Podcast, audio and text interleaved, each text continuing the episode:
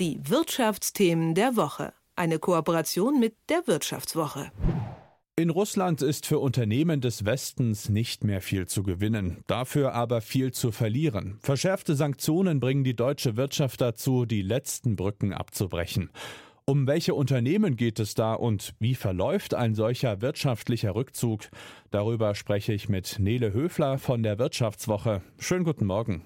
Guten Morgen. Warum ziehen sich die Unternehmen zurück? Aus Überzeugung, aus behördlichem Zwang oder ist in Russland ganz einfach nichts mehr zu erwirtschaften? Also es gibt auf jeden Fall beides. Es gibt die Unternehmen, die gesagt haben nach Einmarsch von der Russland in die Ukraine, okay, wir möchten mit diesem Land keine Geschäfte mehr machen und haben aus ethischen Gründen gesagt, sie ziehen sich einfach zurück.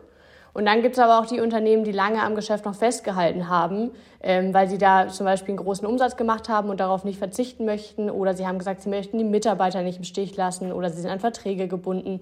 Oder auch, das kam auch immer wieder vor, dass sie gesagt haben, gut, die Produkte sind halt essentiell für die Bevölkerung in Russland und das ist Putins Krieg und nicht der Krieg der Bevölkerung.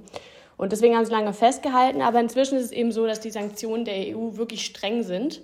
Und das bekommt man in Russland auch auf jeden Fall inzwischen stark zu spüren. Die Lieferketten sind total eingeschränkt. Das äh, erschwert die Arbeit vor Ort.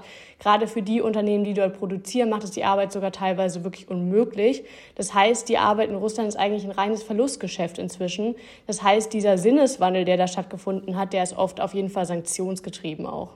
Du sprachst eben von Unternehmen, die sich noch lange ans Russlandgeschäft geklammert haben. Äh, kannst du uns da mal ein Beispiel nennen und mir sagen, warum die dann jetzt doch irgendwie ganz dringend raus wollen? Woher kommt denn der Sinneswandel? Ja, also wie gesagt, es ist zum einen auf jeden Fall diese Sanktionen, die eine Auswirkung haben. Ein Beispiel, äh, wo es dieser Sinneswandel auf jeden Fall stattgefunden hat, ist Henkel. Ähm, die haben am Anfang gesagt, gut, wir möchten im Land bleiben, äh, auch wegen der Begründung, weil eben viele der Produkte für die Bevölkerung essentiell sind. Ähm, gerade Produkte wie halt Shampoo oder Waschmittel, also darauf kann man halt schlecht verzichten. Aber als dann ähm, im Frühjahr das Massaker von Butcher passiert ist, da hat Henkel gesagt, okay, ist vielleicht doch schlauer, wenn wir uns jetzt hier zurückziehen. Was aber ein großer Schritt für Henkel ist, weil die elf oder zwölf Fabriken in Russland haben. Also wirklich, es war einer der wichtigsten Märkte für die. Und ähm, genau, dann haben sie eigentlich gesagt, sie möchten einen Verkauf machen und die verkaufen die Fabriken bis Ende 22, aber das ist jetzt noch immer nicht abgeschlossen. Ähm, genau, und es dauert auch noch ein paar Monate. Es finden anscheinend aktuell finale Gespräche statt.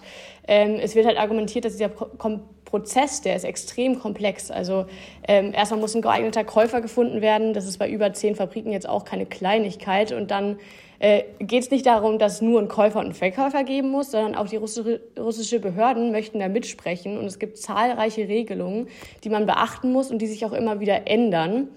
Und was auch interessant ist, Henkel hat zwar jetzt den Rückzug angekündigt schon im Frühjahr, aber bis ein Käufer gefunden ist und alles geregelt ist, läuft die Produktion dort auch weiter. Wie gesagt, keine Luxusartikel, aber diese essentiellen Produkte wie Shampoo und Waschmittel.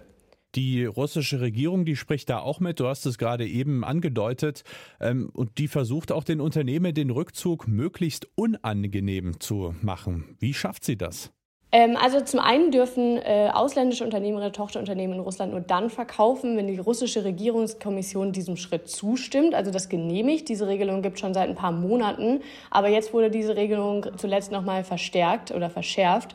Also ähm, erstmal, wenn man verkaufen möchte, muss man ein Gutachten erstellen lassen über den Unternehmenswert. Also es wird herausgefunden, wie viel ist das Unternehmen wert und von diesem ermittelten Wert werden dann 50 Prozent abgezogen und das ergibt dann den Kaufpreis für den Käufer. Das heißt, wenn man sein Unternehmen oder sein Tochterunternehmen in Russland verkaufen möchte, dann muss man erstmal auf die Hälfte seines Unternehmenswerts äh, verzichten. Und wenn man sich dafür entscheidet, das zu tun, dann muss man nochmal 10 Prozent des Kauf- oder Verkaufbetrags an die russische Regierung überweisen, was natürlich problematisch ist, weil man dem Unternehmen ja dann vorwerfen könnte, wenn es keinen Weg findet, diese Regelung irgendwie zu umgehen, dass es zumindest indirekt den Krieg gegen die Ukraine mitfinanziert. Das klingt ja aber echt nach einer Pattsituation. Also entweder bleibt das Unternehmen im Land und verdient dort weiter sein Geld, was ja schon moralisch fragwürdig ist, oder es verkauft und finanziert auch den Krieg indirekt mit. Klingt fast so, als ob es da gar keine gute Lösung gibt, und, um da in jedem Fall gut rauszukommen, oder? Nee, auf jeden Fall nicht. Also bei diesen Regelungen halt es, halt, handelt es sich nicht um ein Gesetz, sondern um eine Regelung. Das heißt, es wäre schon theoretisch vielleicht möglich, da irgendwelche Alternativen zu finden, wenn man irgendwie gut verhandelt. Aber im, im Prinzip gibt es keine gute Lösung für diese Situation. Die Einschätzung von Nele Höfler von der Wirtschaftswoche. Vielen Dank für deine Zeit. Vielen Dank. Die Wirtschaftsthemen der Woche. Eine Kooperation mit der Wirtschaftswoche.